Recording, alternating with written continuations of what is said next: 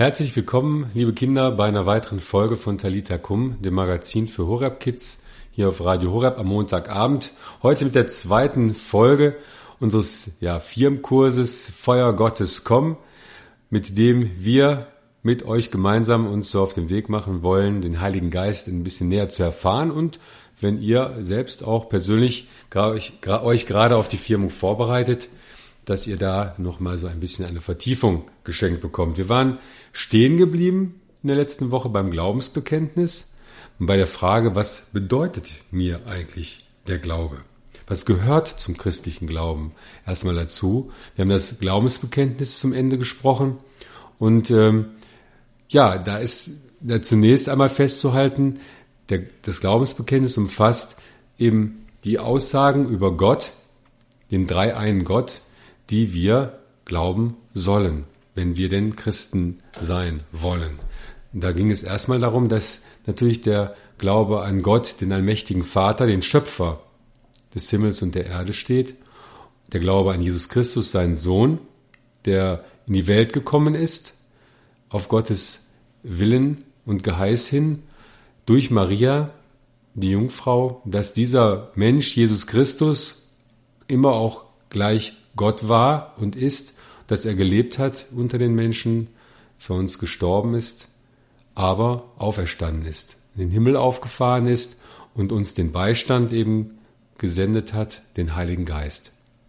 Und dass dieser Heilige Geist eben unter uns gegenwärtig ist in dieser Kirche und in den Getauften und dass durch das Leben aus diesem Geist dieser Geist eben auch gegenwärtig und lebendig bleibt. Und darum geht es eigentlich. Wir hatten ja auch angesprochen, dass, wenn man Christ ist, man das nicht für sich selbst ist und nicht abgekapselt ist für sich und sagt, ja, ich bin Christ, ich habe Glück, ich komme dann vielleicht in den Himmel, sondern dass derjenige, der sich Christ nennt, auch aufgerufen ist, eben durch den Heiligen Geist, der in ihm wohnt. Dieses Siegel des Heiligen Geistes ist ja löschbar in uns grundgelegt durch Taufe und auch dann Firmung, dass wir diesen Geist in die Welt tragen. Und da ist natürlich am Anfang noch einmal so ganz wichtig die Frage, was bedeutet mir eigentlich ganz persönlich der Glaube? Bedeutet Glaube für mich eine Auseinandersetzung mit mir und den Menschen? Bedeutet Glaube für mich, dass ich mich mit Gott auseinandersetze, um ihn besser zu verstehen, Vertrauen zu ihm zu haben, ihn als Vorbild für mein Leben und für meinen Umgang mit den Menschen und den Dingen in der Welt zu haben? Heißt Glauben für mich, dass ich ihn, also Gott, als ein Wesen ansehe, mit dem ich mit meinen Problemen und Fehlern, dass ich mit diesen Problemen und Fehlern zu ihm kommen kann, ohne dass ich verurteilt werde? Ist Glaube für mich das Wichtigste, worauf ich meine ganze Lebensauffassung, mein ganzen Lebensstil aufbaue? Kann ich sagen, dass ohne den Glauben an Gott für mich das Leben sinnlos, zwecklos und ohne Hoffnung wäre? Heißt Glaube für mich, jemanden zu haben, mit dem ich sprechen kann, mit dem ich im weitesten Sinne in Verbindung treten kann? Diese Fragen, die muss man sich schon stellen, wenn man über seinen Glauben nachdenkt. Wo kommt der Glaube vor in meinem Leben? Wo hat er einen festen Platz in meinem Alltag? Und wie macht sich das deutlich? Wie prägt sich das aus? Vielleicht können wir an der Stelle jetzt bei der nächsten Musik einmal darüber nachdenken. Mein Leben war in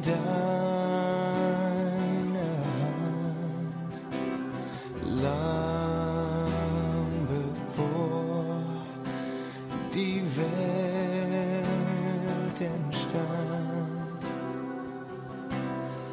Oh, du hast dich auf mich gefreut und deine Liebe mir gezeigt, Herr, ich bin wertvoll für dich, selbst wenn Jahre vergehen. Zeit hat gezeigt, deine Liebe zu mir bleibt bestehen. Du rufst mich zu dir, ich vertraue dir, Herr, du kennst mich, du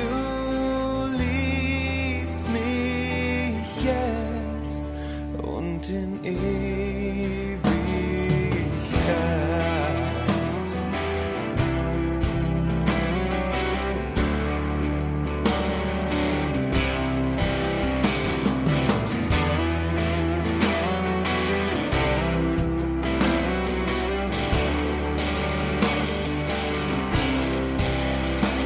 Mein Leben war in deinem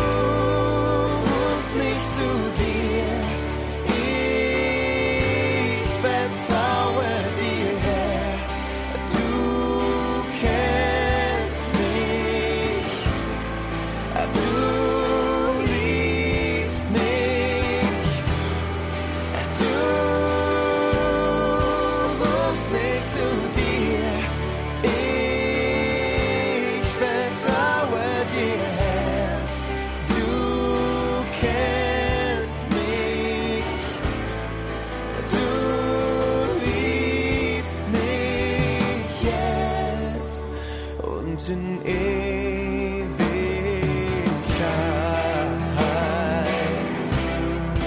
Oh, oh, oh, oh.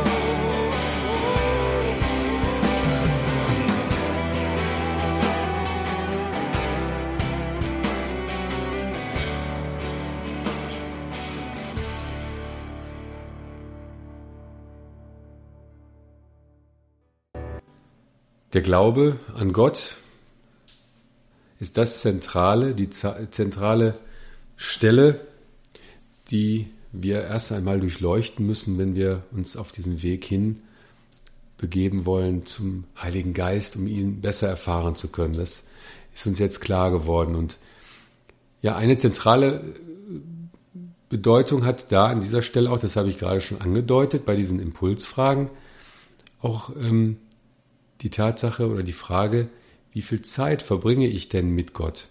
Pflege ich eine Beziehung mit Gott? Wie sieht diese Beziehung aus? Wenn ich sage, dass Gott nicht etwas, ein abstraktes Wesen ist, wenn ich sagen kann, Gott ist eine Person, dann ist es auch irgendwo wichtig, dass wenn ich eine Beziehung zu dieser Person aufbauen möchte, dass ich dieser Person Zeit schenke. So wie ich in einer Freundschaft oder in der Familie, in der Beziehung zu den Eltern, zu den Geschwistern, nur dann von einer Beziehung reden kann, wenn ich auch Zeit mit ihnen verbringe, wenn ich ihnen Zeit schenke, wenn ich mit ihnen in den Austausch trete, wenn ich mit ihnen spreche, rede, wenn ich über die Probleme rede, wenn ich über meine Freuden, mein Leid mit ihnen teile. Und wenn ich das sagen kann, dann kann ich auch wirklich nur von einer Beziehung sprechen. Und wenn es nur Streit ist, wenn ich mit einer Person auch streite, dann habe ich auch eine Beziehung. Aber wenn ich gar keine Zeit mit einer anderen Person verbringe, wenn ich sie meide, wenn ich sie nicht anspreche, wenn ich keinen Kontakt aufbaue, dann kann ich auch nicht von einer Beziehung sprechen. Und das ist der ganz wichtige Punkt an dieser Stelle, dass wenn ich sage, ich glaube an Gott und ich frage mich, wie prägt sich das in meinem Leben aus, dann ist die entscheidende Frage, habe ich eine persönliche Beziehung zu Gott? Und wir nennen diese Beziehung, die wir da eingehen, und die Zeit, die praktische Umsetzung sozusagen, Gebet. Wie viel Zeit widme ich einem Gebet? Bete ich überhaupt? Und wenn ja, an welchen Stellen? Täglich, morgens, abends, vielleicht zum Mittagessen, wenn ich in der Kirche bin, wenn ich die Heilige Messe besuche, vor Arbeiten, vor Prüfungen, vor einem wichtigen Fußballspiel. Wann bete ich? Habe ich schon mal gebetet? Und wenn ja, was habe ich gebetet? Es gibt verschiedene Formen des Gebetes. Es gibt das feste Gebet. Es gibt feste Gebete. Wir haben in der letzten Woche schon eins gebetet, das Glaubensbekenntnis. Es ist im Grunde genommen auch ein Gebet. Das Vaterunser kennt ihr. Vielleicht das Gegrüßet seist du Maria. Es gibt also feste Gebete. Vielleicht kennt ihr Gute-Nacht-Gebete, die eure Eltern mit euch gebetet haben am Bett, als ihr noch kleiner wart. Es gibt das persönliche Gebet, wo ich ganz normal versuche, mit Gott zu sprechen, so wie ich mit meinen Eltern spreche, wie ich mit meinen Freunden spreche, wo ich ihm alles sagen kann. Aber das ist sicherlich etwas, was sehr schwer ist, was man auch erstmal lernen muss, was nicht unbedingt so von jetzt auf gleich geht. Für mich persönlich ist es ein großer Segen gewesen, als ich mit der Zeit auch eigentlich erst richtig als Erwachsener gelernt habe, so mit Gott zu sprechen. Als Kind konnte ich das auch, aber das habe ich nicht so regelmäßig gepflegt. Das ist dann auch irgendwann verloren gegangen. Also das persönliche Gebet. Aber es gibt noch eine dritte Form, und das ist die Stille. Die Stille vor Gott. Am besten, wenn man natürlich bei Gott ist, wenn man in eine Kirche geht, wenn man vor dem Tabernakel sitzt, wo Jesus ist, wenn man in einer Anbetung ist, wo Jesus im Brot verborgen ausgesetzt ist, auf dem Altar steht, wo ich vor ihm sitzen kann einfach nur oder knien kann. Oder wenn ich zu Hause vor einem Bild, meinem Lieblingsbild von Jesus, vor einem Kreuz beten kann, still sein kann. Das ist eine ganz wichtige Haltung, wo ich mit Gott in Kontakt trete. Bedenkt, wenn ihr schon mal Schwierigkeiten hattet, Probleme hattet, wenn ihr traurig wart, wenn ihr enttäuscht worden seid und ihr seid zu euren Eltern gegangen, da war vielleicht das Wichtigste nicht, dass eure Eltern euch zugetextet haben, wie man so schön sagt, sondern dass sie euch einfach in den Arm genommen haben und still bei euch waren. Oder wenn ihr schon mal krank wart, dass sie am Bett gesessen haben, eure Hand gehalten haben. Das ist auch eine ganz, ganz tiefe Erfahrung. Und so können wir auch Gott erfahren, dass er in der Stille bei uns sein möchte. Und wenn wir still sind, dann kann Gott auch zu uns wirklich sprechen. Nicht so, wie unsere Eltern oder Freunde, Geschwister zu uns sprechen. Aber er kann uns Impulse geben, die unser Leben verändern werden. Also das sind Formen des Gebetes. Und wenn wir sagen, wir wollen eine Beziehung zu Gott haben, dann müssen wir auch anfangen, diese Beziehung zu pflegen. Und vielleicht ist so die nächste Musik, übrigens wieder die Instrumentalmusik. Ich habe eine Musik ausgewählt, der Peter hat mir die anempfohlen, von einem guten Freund von uns aus Kroatien, der David heißt. Und der hat so eine CD aufgenommen, die heißt Human Life. Und das ist eben Instrumentalmusik, die uns anregen kann, in die Stille zu kommen, mit Gott in Kontakt zu treten. Und dazu möchte ich euch jetzt eben auch während der nächsten Musik einladen.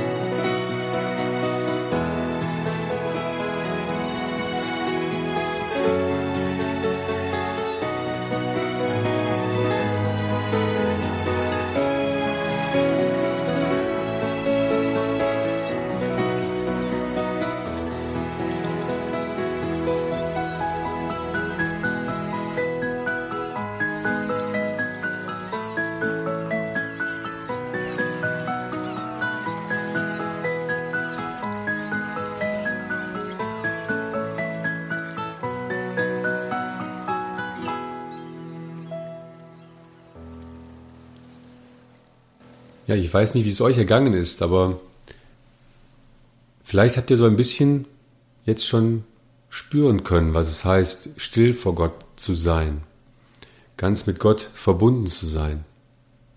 Und ich kann euch, wenn ihr vielleicht sagt, ja, ich habe da Schwierigkeiten mit oder ich kann nicht beten, kann ich euch nur beruhigen, ihr seid in guter Gesellschaft. Auch ich kann nicht immer gleich gut beten. Und selbst die Jünger, die Apostel, die mit Jesus durch die Lande gezogen sind, die konnten das auch nicht. Die sind auch mal zu Jesus gekommen und haben gefragt, ja Herr, wie sollen wir beten? Was sollen wir beten? Die haben immer gesehen, wie Jesus sich zurückzog in die Einsamkeit, in die Stille, um mit dem Vater in Kontakt zu treten, aber die haben im Grunde genommen gar nicht gewusst, was macht er da eigentlich? Wie geht das überhaupt? Die mussten das auch erstmal lernen, zu beten, eine Beziehung zu Gott aufzubauen. Und in der Situation hat er ihnen das Gebet geschenkt, das wir heute auch noch immer beten und das letztlich auch Ausdruck unserer Beziehung zu Gott sein soll, dass wir nämlich Gott unseren Vater nennen und dass er wirklich unser Vater auch sein möchte, dass wir seine Kinder sind, dass wir durch die Taufe Kinder Gottes sind.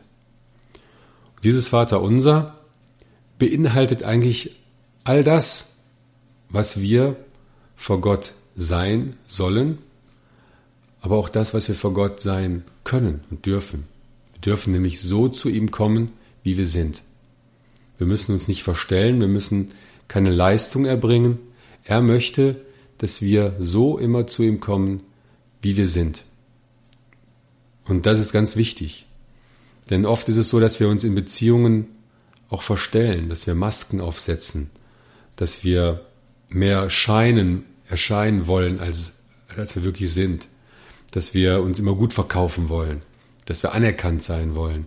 Da gibt es ja auch unheimlichen Druck, oft in der Schule, im Freundeskreis, vielleicht auch sogar in der Familie, dass wir vor den Eltern auch anders erscheinen wollen, weil sie halt bestimmte Erwartungen vielleicht auch an uns haben, die wir erfüllen möchten. Aber vor Gott, da können wir so hintreten, wie wir sind. Und das soll eigentlich auch im Vaterunser zum Ausdruck gebracht werden. Deshalb möchte ich mit euch das jetzt auch zum Abschluss der zweiten Sendung unseres Firmkurses beten. Im Namen des Vaters und des Sohnes und des Heiligen Geistes. Amen. Vater unser im Himmel, geheiligt werde dein Name, dein Reich komme, dein Wille geschehe, wie im Himmel, so auf Erden. Unser tägliches Brot gib uns heute und vergib uns unsere Schuld, wie auch wir vergeben unseren Schuldigern. Und führe uns nicht in Versuchung, sondern erlöse uns von dem Bösen. Denn dein ist das Reich und die Kraft und die Herrlichkeit in Ewigkeit. Amen. Ja, was da zum Schluss schon so zum Ausdruck gebracht wird, dein ist das Reich und die Kraft und die Herrlichkeit in Ewigkeit, das macht nochmal deutlich, dass Gottes Liebe über allem liegt, über unsere Zukunft, Gegenwart, aber auch, es liegt auch über unsere Vergangenheit. Seine Liebe, die möchte alles umfangen. Und deshalb ist es vielleicht auch an der Stelle gut, dass wir in die nächste Woche vielleicht mit dem Impuls nochmal hineingehen, dass dieses Vaterunser für uns so ein Wegbegleiter wird, dass ihr euch vielleicht vornehmt, jeden Tag dieses Vaterunser auch an einer bestimmten Stelle eures Tages, vielleicht am Anfang oder zum Ende, zu beten und auch ganz bewusst dann den Tag, wenn ihr das am Ende betet, Gott wieder zurückzugeben. Am Morgens betet und um Segen bittet und abends vielleicht betet und Gott den ganzen Tag, den vergangenen Tag, Gott in die Hände legt. Ihr werdet vielleicht merken, dass dann in euch viel mehr Friede wachsen kann und in euch dann auch ja, eine Situation eintritt in eurem Herzen, wo ihr vielleicht auch mit den schweren Dingen des Tages besser umgehen könnt. Und da könnt ihr dann schon so ein bisschen erahnen, was es heißt, eine Beziehung zu Gott aufbauen zu können. Und da wünsche ich euch wirklich ein gutes Gelingen. Und deshalb haben wir zum Abschluss jetzt auch ein Lied, das heißt God of our Yesterdays, was das nochmal deutlich machen soll, dass Gott auch eure ganze Vergangenheit haben möchte, auch vor allem das, was bei euch nicht so gut gelaufen ist, da wo ihr mit euch noch nicht im Reinen seid, dass ihr das alles auch Gott immer wieder übergeben könnt. Bis nächste Woche, macht's gut, tschüss, sagt Martin und sagt der Peter.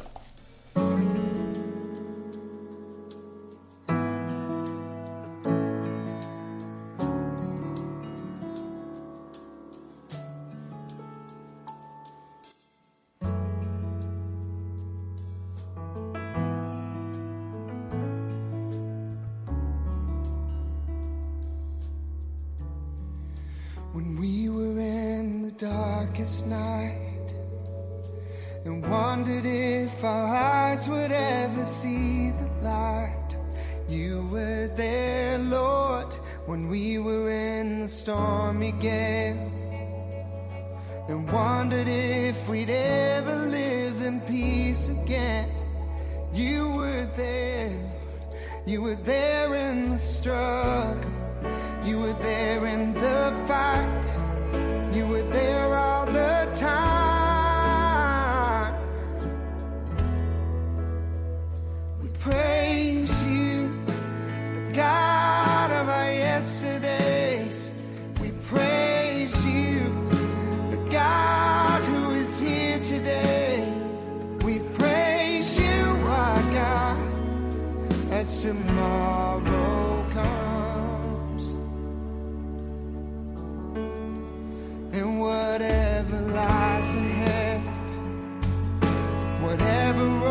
Our grateful hearts will come to tread. You'll be there, Lord, and we will fix our eyes on you. And know that there is grace enough to see us through. You'll be there, Lord, you'll be there in the struggle.